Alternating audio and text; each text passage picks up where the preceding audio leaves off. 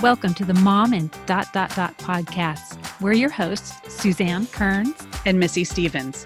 We want to help you through everything that happens in the ellipses, from your professional life to your emotional health. You're a mom and so much more. Let's figure out what comes next together. Welcome to the Mom and Dot Dot Dot podcast. I'm Suzanne Kearns, mom and dot dot dot writer, LGBTQ and sex ed advocate, and today I am hobbling around like a penguin because Sunday was the half marathon, and I think I've decided this is going to be my last one. 10Ks are going to be my new jam. I understand that. There comes a day when you're just you're done putting your body through that or that well, day is when you turn 50 apparently. now I'm done. My day came a lot earlier than 50, but yeah, I get it. So I am Missy Stevens, mom and dot dot dot writer, foster child advocate, and this week I'm once again dealing with some crud. So I apologize for all the coughing and sniffling. We'll do my best to not let it impact the show. Well, I hope you feel better. Thanks. I feel pretty decent today. Just Good. sound disgusting. well, you look great. well, thanks. and today we are so excited to be chatting with Kara Haug. Kara is the founder and partner of Reframing Our Stories, a company dedicated to providing sexual health education, near and dear to my heart, love it, resources, tools for families and communities to normalize conversations around sex and relationships. Her goal is to remove shame and reframe our stories to promote openness, acceptance, and a positive sense of self. She provides education and facilitates sexuality discussions in homes, schools, churches, and with community groups domestically and abroad. She has her own podcast, which I highly recommend, called mm-hmm. Reframing Our Stories, and also works as an adjunct professor for Antioch University. She lives in California with her family and is the mother of two. Welcome. Welcome. I'm excited to be here. Thanks so much. We are excited you are here. And we learned a little bit about you from your bio, but we were hoping you could give us a bit more, Kara 101, about where you started and how you ended up here today with your current focus. Well, whenever I tell people about my story, I'm like, if you would have asked me if I was going to be a sexual health educator, I would have been like, that's far from anything I would do. but here we are, right? So, yeah, I stumbled upon this journey because I have spent a lot of time working with youth and family throughout my entire life. It's always been a passion of mine. So, I even from when I was 18, I was working as like a counselor in day camps and stuff for kids and things like that. I was a camp counselor and a program director for a camp. So, it's like all these things. Mm. But really, it was my time working as a youth and family minister. And then as a foster home licensor. When I was a youth and family minister, I mean, like the moment these kids gained my trust, they were, they would say, Kara, what do you think about sex? And so then I would say, well, what do you think about sex? Mm-hmm, because mm-hmm. I often, my rule was I wouldn't tell them what I thought about sex until I let their parents know what I would say to them. Mm-hmm, and right. so I would just guide them with other questions to see, like, what are they really asking? But yeah. what I have found is that I was working predominantly with a very high income demographic who lived in an urban area mm-hmm. and just experienced a lot of life, these kids. And mm. their parents were also coming to me asking me a ton of questions around sex. And I was like, this is interesting. But before then, when I was in seminary, I was trying to become something called a diaconal minister in the Lutheran church. And it, I took a seminary class called Sex and Sensibility that rocked my world. And we had to write a paper about our experiences growing up, how we learned about sex, and all of these things, which was very personal, but also it was the best exercise I've ever done. Oh, and oh, interesting. Learned and you wouldn't much. think about that in a church. No, right? No, but this his name is Gary Pence, and he changed my life because he was also a psychologist and he was a pastor. But okay. I mean, his whole philosophy was in order for you to minister to people, you have to understand your sexuality.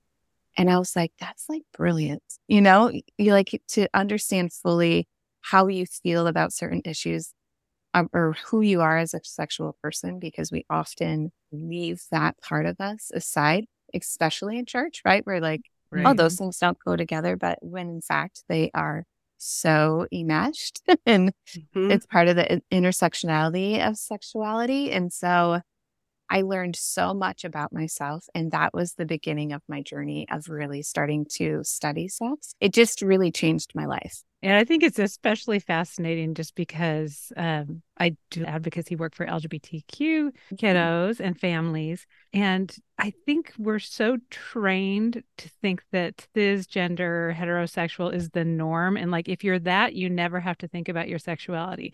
We only Right. have to really, really focus on sexuality when it's someone other than that. And then it's like Right. the only thing anybody can think about and try to control and legislate and all these things. So I Right. think that's Like, so grew up in the church, and if everything else was deviant, Right. there was cis, what we were told was normal sexual Yes, relationships. Yeah. right? Like mm-hmm. I'm you doing air quotes for people listening, but that's what we were told. Anything else was deviant and not to be discussed. And I think it's so great to know that now they're teaching something different Yeah. and that mm, you are Well- learning about it. Well, and even if you are cis and hetero, if you even think about sex, it's oh, right. deviant. Yes. Yeah. right Yes. like that was the message like our bodies are not telling like don't listen to your body don't feel the sensations of your body It's very and shameful. all- only in like that bedroom experience when Mhm. the time has been allowed it for you to feel that way right? Right. like that's so many of the messages we had Uh-huh. so i for me it was just so eye-opening and it actually gave me permission to start exploring my own sexuality in the essence of me just wondering who really I am as a female who's been told throughout her entire life, you are only worthy if you meet these guidelines. hmm Mhm. And Mhm. um, part of that is being good. And by being good, that also means not using your voice. And that also Oh means meeting a certain body type. That also means the expectations that were set for me was that I was to get married and to be happy as a wife. And that that was it. Like, Yep. you know, Yep. my mom was a professional person too, but I feel like the resounding message, like in comparison to my older brothers who had to be successful, who had to make sure they found their job, was you're going to be the, you know, a wife and be happy. And if you go into this other path, cool. But it wasn't emphasized, right? In the Mhm. Yeah. expectations around schoolwork. And it was like, do your best, you know? So those were some of the things I started to recognize of, oh, these are the messages we are like receiving gender, like all the gender roles that is such a narrow view of humanity. Yep. And these are the things that we start to live into. And then because we are always told to not listen to our body, then we actually are being told not to trust our body, which can then also put us into harm's way when our gut instinct is telling us something is wrong you know Uh-huh. so then there's like so many other things that are problematic just from that Oh, yeah. alone and so like the moment i started learning about that i was like holy moly like Mhm. it was like and now we're gonna you know start peeling back the layers upon layers upon layers of why we make the decisions we make why we are human and how all this messaging has then decided a future for us that maybe should not have been our future you know I mean, Yes. I don't know that I was prepared to come in here today and feel all the things I'm feeling right now. I know. Oh boy. Just Take a deep breath. Okay. So again, since I, I'm the well, not again when I haven't said this, but I'll probably say this several times throughout the show. I'm the nuts and bolts girl. So I like to know like nitty gritty, like how how Sure. you got from step to step to step. So yeah you sorry i you know i went got on a tangent Oh Mhm. no, I I also love No. tangents, and I think I caused about three of them already. So, yeah but okay, so you did this assignment. Mhm. yeah and then Um, it was the time in my youth ministry Uh huh. And then when my, so my husband is a pastor and we moved. And in that time period, I had some kids. And then I worked as a foster home licenser in a Mhm. different part of the country. And as you know, a lot of kids in foster care experience sexual abuse. Mhm. And so I witnessed through working in a very wealthy demographic to also moving to a demographic that was very different within foster care and things like this. And going into many different kinds of homes all over and seeing the cycles that happen, especially around abuse. Mm. I was like, we in America are doing the biggest disservice for one another because here is like this demographic over here who has lots of knowledge in terms of, um, has been given many things, right? Many opportunities, but still knows very little about their body and relationships and how to be with one another and mm-hmm. experience pressures that go beyond what they're ready for.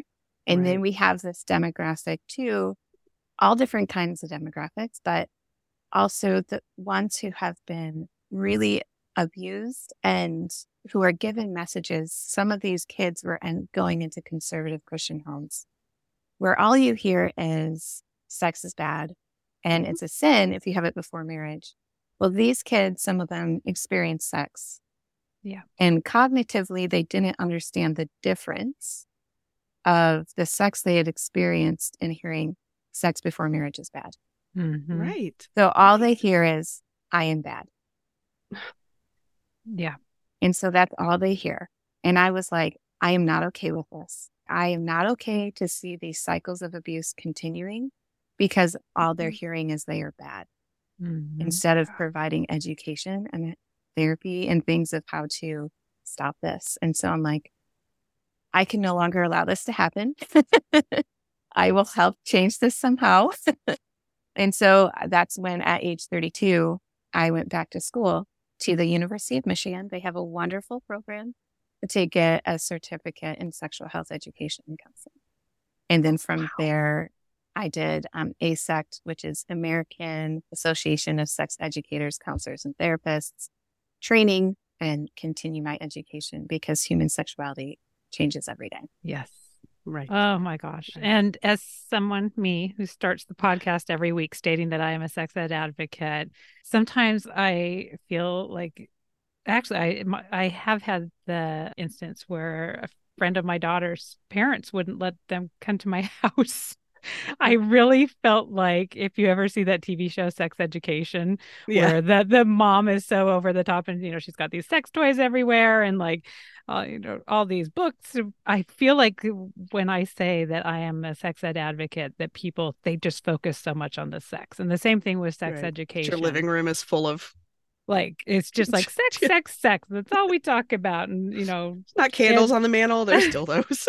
and yes, and as you've already heard, you know, from the show, everything that you've talked about as being a sex educator it's so little of it has to do with sex and there's no reason it shouldn't have to do with sex. There's nothing bad with that but that's just such a small piece of the importance of a comprehensive sex education program. So uh, you've talked about a lot of it already it's just like trusting your body knowing your body being able to listen to it respecting that about other people and being able to make healthy decisions around that and knowing that you are not bad if things are done to you against right. your will. So I can't stress enough how important it is to have comprehensive sex education in school.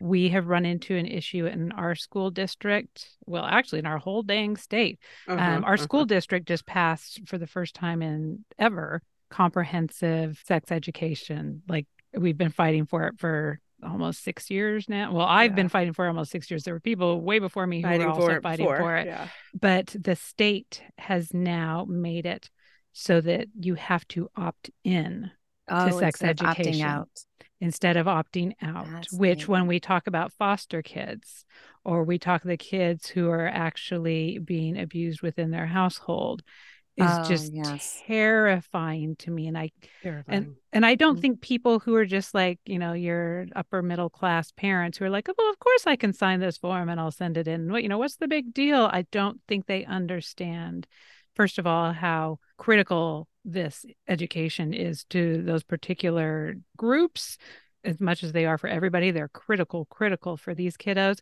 and how dangerous that is and how they can slip through the cracks by making All those right. rules. So, yeah, uh, anything that and- you can do to help arm me with even more information to tell people yeah. why it's so yeah. important. Well, and it, what you just spoke to, like I often get in conversations, even with really close friends of mine who are like, well, I'd rather teach my kids my own values and understanding around this. And I'm like, okay, that's fine. You can do that. But also remember there's many kids out there who are not having the conversations that you might be having with your children and are just being left to try to figure this out. And even so, regardless of that, there's even families who say, I want to teach my own kids my own values and things. That's great. Yes, we need to help kids learn their values. But are you actually having those conversations? Yeah. Are right. you understanding some of the? Because here's the thing we have not, adults have not been educated. Mm-hmm. We haven't, we've grown up with the worst, mostly the worst sex education. And so, what I constantly find is that before I educate youth, I educate the parents mm-hmm. because the parents are the ones who need the deconstruction or the dispelling of the myths. And, you know, oftentimes when I have done workshops, I always tell people I go in and like people's shoulders are up high and things mm-hmm. like this. And then I come in and I start talking about some of the stuff of like, because half the time why we don't talk about these things is because everyone carries around their own guilt and shame, uh-huh. which we uh-huh. haven't addressed. So it's actually trauma and shame that keeps us from moving forward. When in reality, we have to learn how to address those things so that then our kids don't experience those things. And so we got to do the work ourselves and be willing to say, like, I always say to parents, I'm like, think about how your life would have been different if someone had said to you, I want you to have the best relationships that you can have.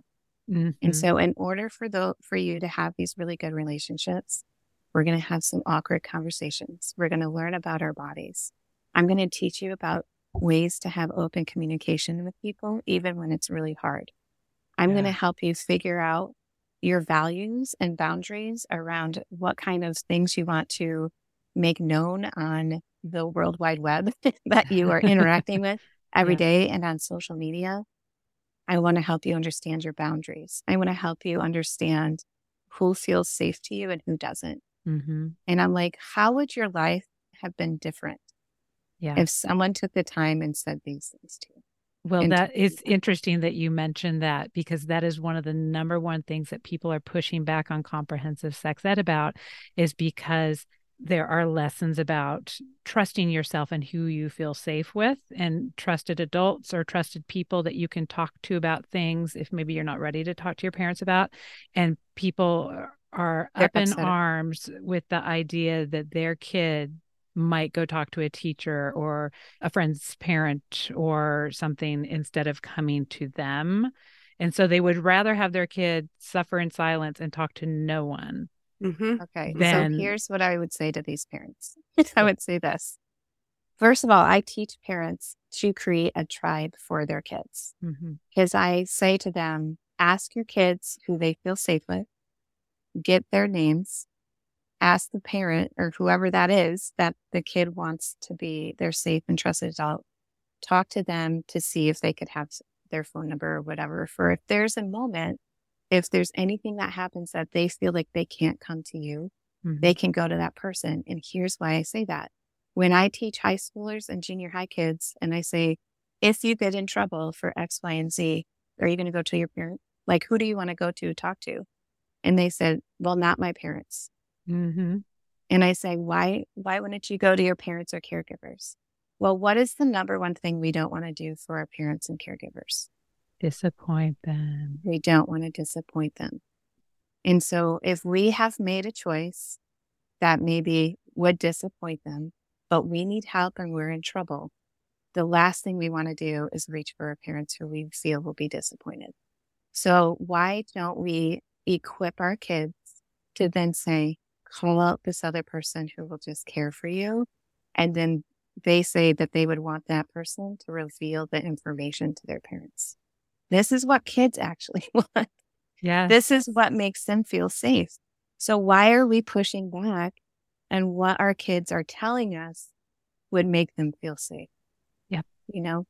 Yeah, that's such a great way of looking at it. And maybe trying to use logic to have these conversations with some people that just don't want to hear it can feel like banging your head against a wall. But I think maybe that is an interesting way of saying it. Like, okay, these lessons are important to have in school. If you feel like you're losing some control of your kid by doing this, like have that conversation ahead of time so yeah. that when they're having this lesson in school they already have this list of people that have you know mm-hmm. been pre-approved by you if that's the case that needs to right. be or and so and one of the things for instance when i talk to kids and i tell them i'm like i want you to think of people who might be safe for you i'm like what is a trusted adult you know what does that mean and for instance when i teach like fifth and sixth graders this some kids are like well it's your parents and i go well for some mm-hmm. for some it's their parents and for some it may not be so yeah. then I go, for some, it could be a social worker. For some, it could be their neighbor.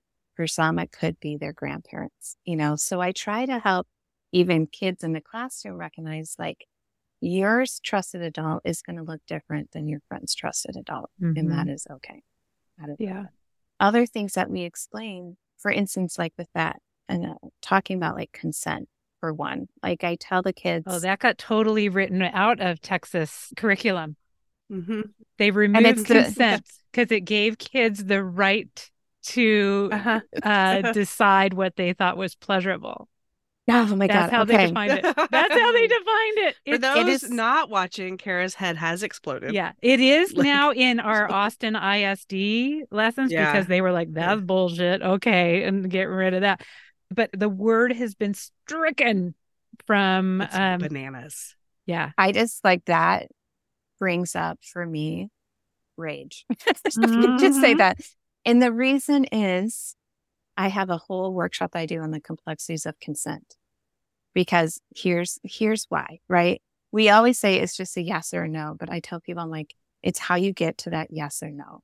So I do this whole thing where I'm like, I'm going to say some phrases to you I want you to close your eyes and I want you to see how it feels in your body. Right. Mm. Always ask people to be aware of their body. And then I say things like, don't say no to me. And then I say things like, no, I will not do this for you. Or you can't do this unless you do this. Right. Some of these phrases we hear in our own homes growing up. Mm-hmm. Don't say no to me is something we say to kids sometimes in our own homes. Mm-hmm. So then I talk about you know, that whole aspects of, of agency and autonomy and learning how to give kids choices, right? And then I say to them, I'm like, when we get to a position where we need to say no, our body remembers when we have tried to say no to a caregiver, and then we hear these comments. And so mm trying to say no feels really hard. And sometimes we're not able to.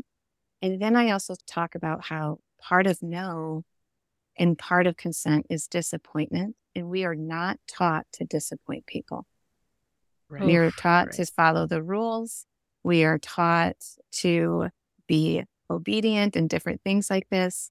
And so, one of the things I talk to kids about is you're going to get said no to.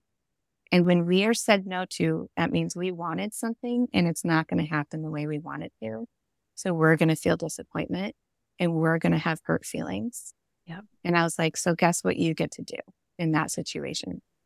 And they're like, what? I go, you get to learn how to deal with hard feelings. And mm-hmm. that is the point that people miss about consent. They yes, focus right. so much on, like, oh, it's permission for our children to experience pleasure. They said, instead of consent, we're going to do refusal skills. I was like, well, you know who refusal skills doesn't help? The person who is pressuring someone to say uh, yes. Yeah. That's you're only uh, helping someone refuse. And I, you just nailed exactly the point of what is so important about consent is being on the receiving end of mm-hmm. disappointment. I mean, all parts of it are important, but right. that's the part that the idea of refusal skills totally misses is right. getting used to the idea of dealing with your disappointment. Yes. Yeah. Which and I tell parents when I do parent workshops all the time, I said, here are some of the things I want you to focus on in sexual health education. Because sexuality is huge. Everyone just thinks it's sex. Everyone thinks it's just gender identity and everyone thinks right. it's just orientation. Well, I'm here to tell you it's so much more than that, right? It's how we feel about our self worth. It's how we feel about our body image. It's the relationships we grew up with and learned about attachment.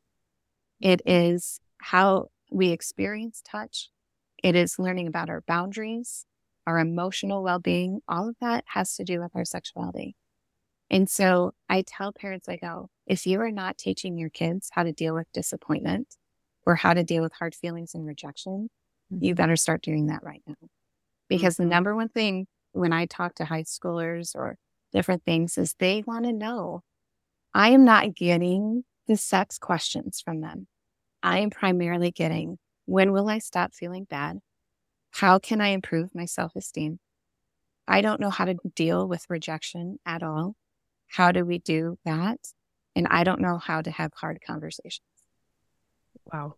So, our obsession with focusing on the sexual act is disintegrating all the skills that we should be helping our kids with in order to form healthy relationships with anybody, especially themselves.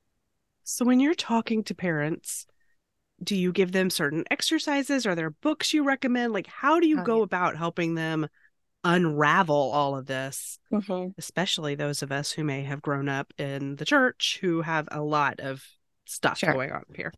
Yeah. So, I mean, a lot of the times we, I do like, I'm one of those people who's like, let's do all the learning styles, right? So, yeah. I have movie clips, I have scenarios. We do a lot of deconstruction too. Like, let's think about some of the messaging we received, right? And that we thought was okay. And what have we learned now as adults? I do a lot of like, what is it that you actually want for your child? You know, mm. instead of as an entrepreneur myself, you know, we always have like these goal settings. And I'm like, and that might sound weird to have a goal like that with your kids, but I want you to think about how is it that you actually want your child to feel? What do you hope that they get to experience?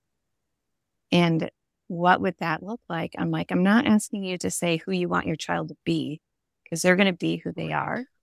Right. I'm asking you how you want them to feel and what you want them to experience in relationships.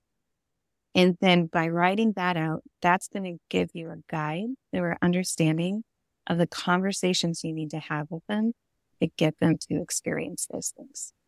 Because there's a yeah. lot of things that we have to do then to build that foundation for our kids.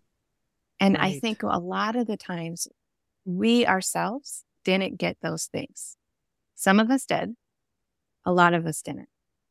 And so we're learning how to reparent ourselves now, right? Where we're learning how to recognize that so much of the scripts and ideals we've been given has harmed us. Mm-hmm. And so we're trying to reframe all the time. And I think part of parenting is being able to say, I don't know. I'm going to try. I'm going to make mistakes. And I always tell parents, learning to say I'm sorry is the best thing you can do. Yeah. If you get stumbled on a conversation that you wish it didn't went differently, go back and say, I'm sorry. I overreacted, or mm-hmm. right. that's not how I wanted to say this. Mm-hmm. Um, this mm-hmm. is actually what I wanted to say. You know, I give parents like, I'm like, we're going to make mistakes because we don't know what we're doing. and yes, parenting right. is the hardest thing. And the other thing that we don't talk about is that our kids can trigger us more than anybody else. Yeah. Really. I mean, it's going to trigger the crap that we went through. And then we're like, yes. okay. Oh, I thought I dealt with that. Guess not. you know, oh it's so God. weird to love people so completely and mm. also be triggered by them. Like, I was not really prepared for that as a mom. No. no. And no. It's it brings up your own stuff. It's just it's so to me it's been really eye-opening and I've been parenting for almost 17 years now, but yeah, they are really triggering creatures, those kids. mm-hmm. I mean, and that's some of the stuff we don't talk about, right? That's right. Like, oh, by the way, these little things that you think are wonderful and darling and came from you, they're going to be your biggest trigger. Like, yeah, yeah. just be prepared. Yeah. Oh my god. Yeah. Okay, so now I'm just curious. In addition to some of those conversations and the dialogues, are are there some ways we can also be modeling positivity uh, just in the things that we do in our daily lives? I think this is like the hardest part, right? Because really kids learn by modeling. They learn from what they are watching us do. when I asked a group of like 100 college students what affected their sexuality the most, the three largest things that came up from it was parents not saying anything to them about sex, the church saying that sex is a sin, and pornography. And mm, so kids will pick up on everything you don't say. Uh-huh.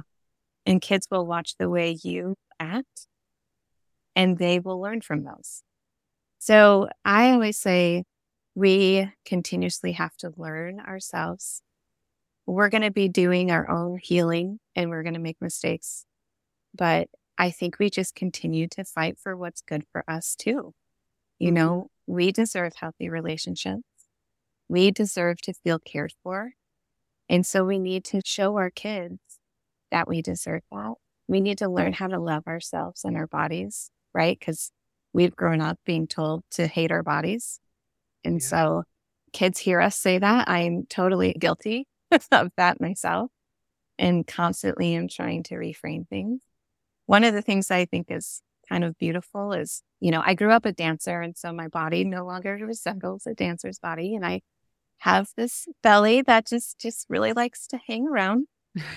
and sometimes I comment on it and I try not to. But what's kind of beautiful is, you know, my youngest child, my son, has said, Mom, wear that belly like a trophy. Oh, and I was like, sweet baby. I was like, what?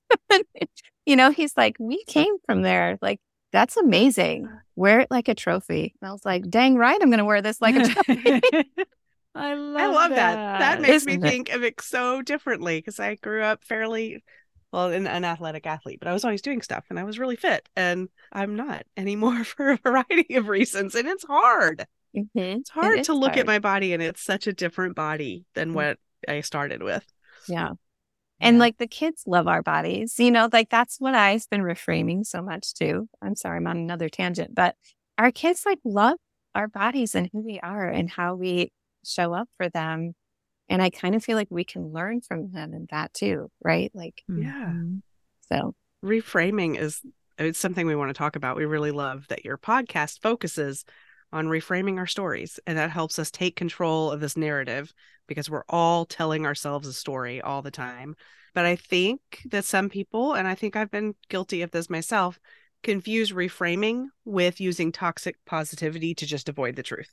Oh, so yeah. instead of facing it, we're going to reframe it. Um, so, can you help us distinguish between the two and explain what the difference is there? Well, I'm just be honest. There's nothing about me that's toxic positive. Actually, probably sometimes Aaron being more of a pessimist and I am positive. But for me, reframing our stories is just the fact that, I mean, really, we have been given centuries of shame just that's been passed on generation to generation to generation. And I really feel like part of the reframing process is learning how to wonder. Mm. It's learning how to step into curiosity and it's leaning towards compassion before judgment. And so that is where I hope we can start. And then recognizing, not being afraid to say, I don't know. Yeah. Um, looking at how our life uh, started or the messages we were given and saying and questioning where does that ring true to me is that accurate based on my interactions with people and learning mm. people's stories like storytelling to me is the best way that we can learn and unlearn and so like my partner and i are starting to create more reframing our stories like storytelling experiences mm-hmm. locally because that's very cool. I just think it's interesting, right? Like people, when we hear a person's story and when we create a nourishing space for that, then we're able to learn, I think, from one another. And there's too much where I think in our world that we are set up to compete and compare and find the difference where then we can't find a commonality. Mm-hmm. We're really like the same in many ways. And for me, like I've recognized in this work, and when I just did like the speaking engagements where I said why I became a sex educator is because I wanted to get to the root of the question from what people are asking me about all their sexuality questions. And the root of everyone's question is, am I enough? Mm. Am I okay? Am I loved? Am I deserved? You know, everyone feels this way. We are all asking those questions. And if we can start approaching each other from looking at one another in that way, our lives would be different. And that's why, like, I became a sex educator because I'm like, if I can start helping people just create a space for one another Right. in that way, I believe the more I learn about human sexuality, one, I think I've become a better Christian. It's changed the way I view people. I offer more forgiveness. And I just, I mean, overall, I think it, I think it could change our world. I'm not telling you it's not going to be easy because when we start learning and unpacking, we go through a transition and we get transformed. Mhm. And it can also be really hard. yeah. And I think we are afraid of hard. You're so much more eloquent in your explanation of why. I mean, I say it all the time. I'm like, sex ed will change the world. It will well. change the world because kids who, uh, well, adults obviously need it too. But if we start with uh, when they're younger, the essence of it is yes, just knowing that I'm enough, I'm good, I'm worthy of feeling good about myself, and I'm worthy of insisting that others Yeah. Treat me well and Yeah. treat me with respect and love and that I need to do the same for others. I'm like, how how can that be wrong? I mean, how I know. oh I my know. gosh. And, And yeah. I mean, the thing is, what holds people back is fear, right? And because I, I think what holds people back is just like a lack of understanding. And because some people's stories have been so filled with harm Mm, and Mhm. trauma that how could there be anything? yeah. Right. And, And I've tried to remember that because some of the people that I feel like are the, the people that are my nemesis that I'm, you know, fighting against in this battle. But a part of me, I'm like, I get so filled with rage, but then part of me wants to just go hug them, be like, you must be so hurt. Like yeah. something in you must hurt so bad. mhm. Right. So often the angriest and loudest among us are the ones in most pain. Yeah. Yeah. Oh, and that so that's why like i've always just wanted to again like you have said like pull up and be like what would help us have a conversation together where we can bypass some of this and just like talk about the realness of it you know Right.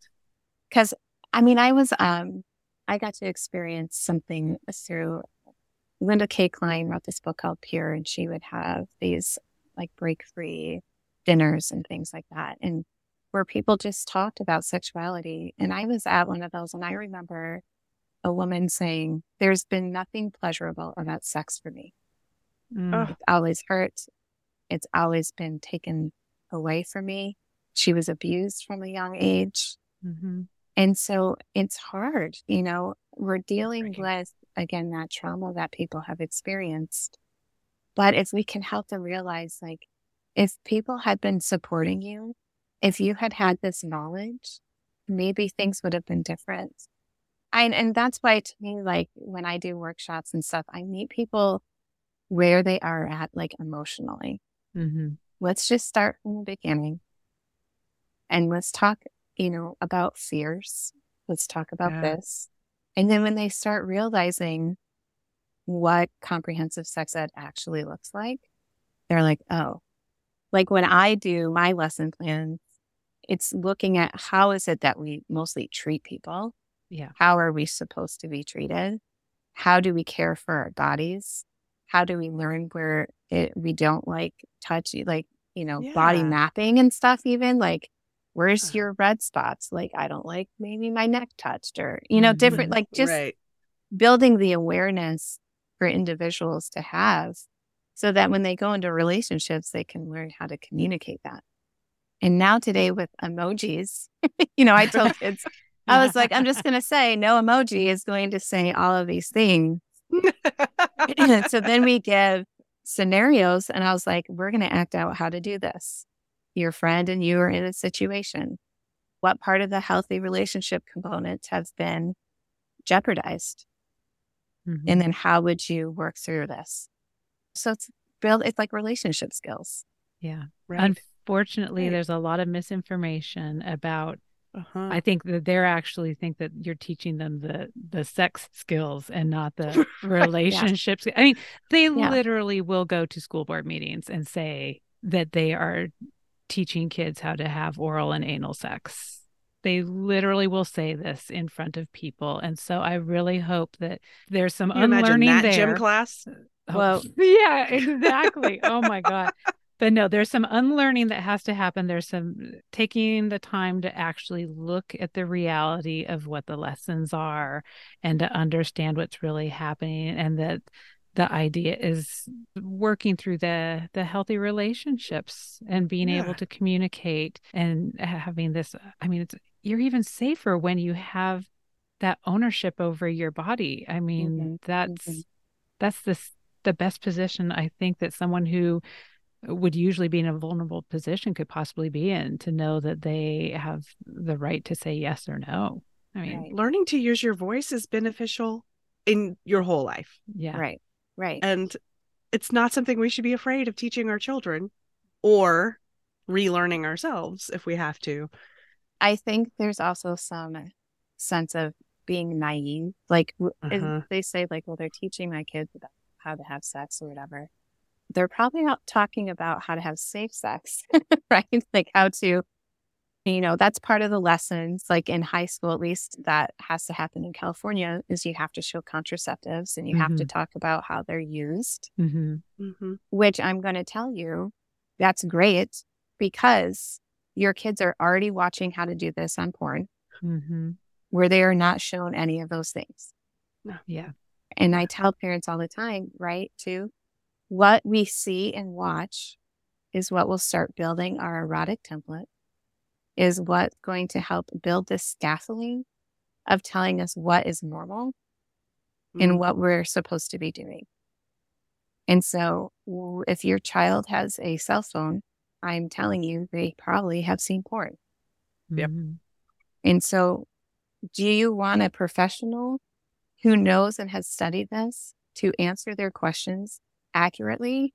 Or do you want TikTok accounts that are not always accurate or the pornography to answer the questions for them? Yeah. Right. Because that's what's happening. Or add the layers of shame that comes from us just automatically being like, don't get rid of that. I'm taking your phone Right. away. You know, instead of right. answering the actual questions that led them there in the first place. Right. Right. Exactly. Oh my gosh. Well, speaking of reframing, I hope that you have reframed the idea of sex education for so many people, both for the adult selves and for the kids that they are raising. And so I'm I'm just really excited that we had an opportunity. I think it was, it was Tammy Hackbarth, I think, that put us in contact, or at least she she let me know about Yeah. you. And it's like you I Yeah. because she knows how into sex ed I am. and so, so she's like, you got to meet Kara. Uh, and I'm so glad she. connection. I'm so glad she did that. And then it'll be really nice because your little episodes are going to be right next to each other, Oh, and yeah, our will. we podcast neighbors in our feed. I love Uh, tell the rest of our tell our listeners who are not Tammy and don't know where to find you where to find you. my business is reframing our stories and so my website is refor- reframingourstories.com and it's also reframing our stories on instagram and facebook and we have a podcast uh, that has a lot of actually sexuality and spirituality on there of deconstructing and people talking about that among other topics so yeah that's great Awesome. Terrific. I feel like we've just scratched the surface, but I. Right. but it is a very There's so important many scratch. and now we're going to take a just a U-turn, go right to the look, listen, learn. So things that Yeah. are totally not life changing, but for anybody who is a new listener, welcome. We're so glad you're here.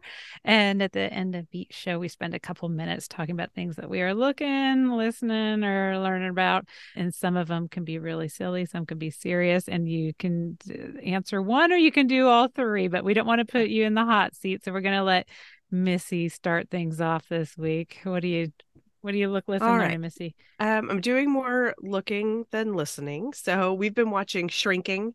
Oh my god, I Um, love that show. i just Is started it on watching Hulu that. or no Apple TV? yeah, It's Mm. so good. I really was resistant to watching it. I don't know why, but I have loved it. It's so Um, good. It's so good. And my son's been watching it with us, and it has a lot, like, it brings up a lot of good conversations to have. Like, Mhm.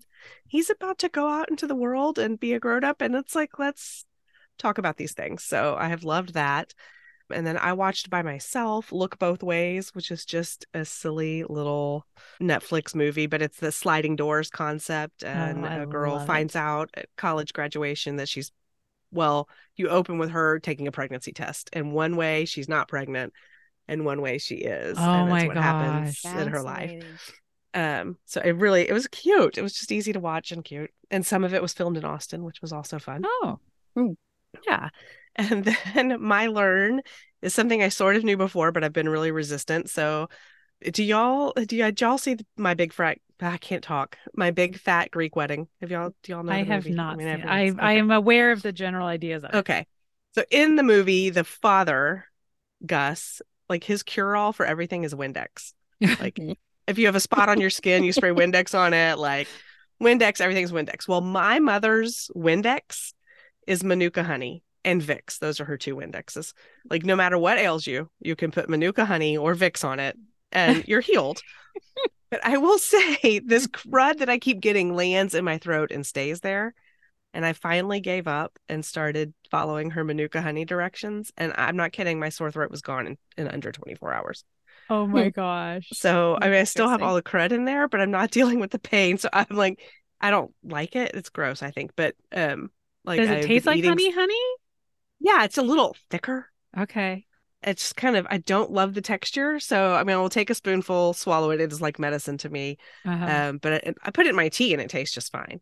So I've been like mainlining tea and manuka honey and putting it in my throat. And I mean, she's done. I mean, years ago, I can't remember what it was that was on my child's foot, a bug bite or something funky.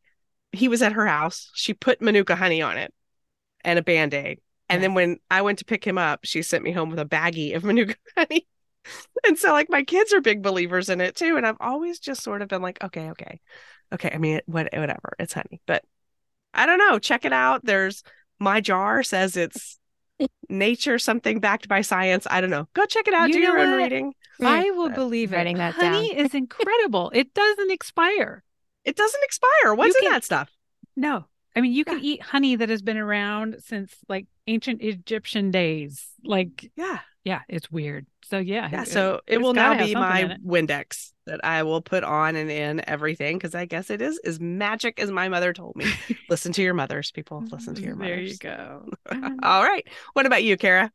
So I've been re or looking, right? Looking. I've been reading a lot of um poetry books and I meant to remember some of them. You can always send us the name and we'll put it in the I show will notes. send Yeah. you the names because they're really good. Uh, because I'm going to be leading this women's retreat and doing writing. And so we're going to like so much inspiration has been happening from other wise women. Um, Yes. then I've been listening to an audiobook called Re um, claim Reclaiming Body Trust. Oh, And I'm telling you, everyone needs to listen Okay. to this book or read it because it is changing my life. So it's, it's excellent. Okay. Putting that on the list. And then learning, I've been going to something called Clay Lab, where I guess I play with clay. And I'm doing it because I learned I had ADHD uh, recently. And it's been a journey, but I, for most of my life, like if I'm not perfect at something, I would quit. Right. And so clay is teaching me to live in the imperfect and to just Oh. enjoy the journey. And it's been wonderful. And it's been the most stress free experience for me, even though I'm like, I'm terrible. I'm going to keep going. so, oh, that sounds fun. yeah. Yeah.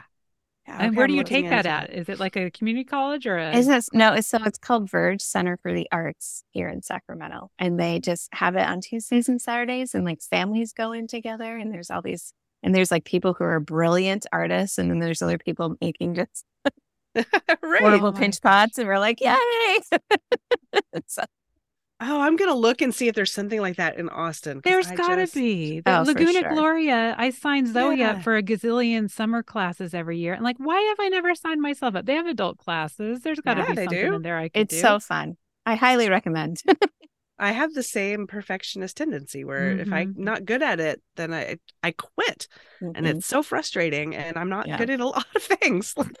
Most things require some practice. so I'm the same. I'm not Yeah. good at a lot of things. that sounds like an accomplishment the way you say it, though. you're right. I have I've learned a lot of things that I'm not good at. oh my goodness. Oh God, what about you, Suzanne? What are you up to?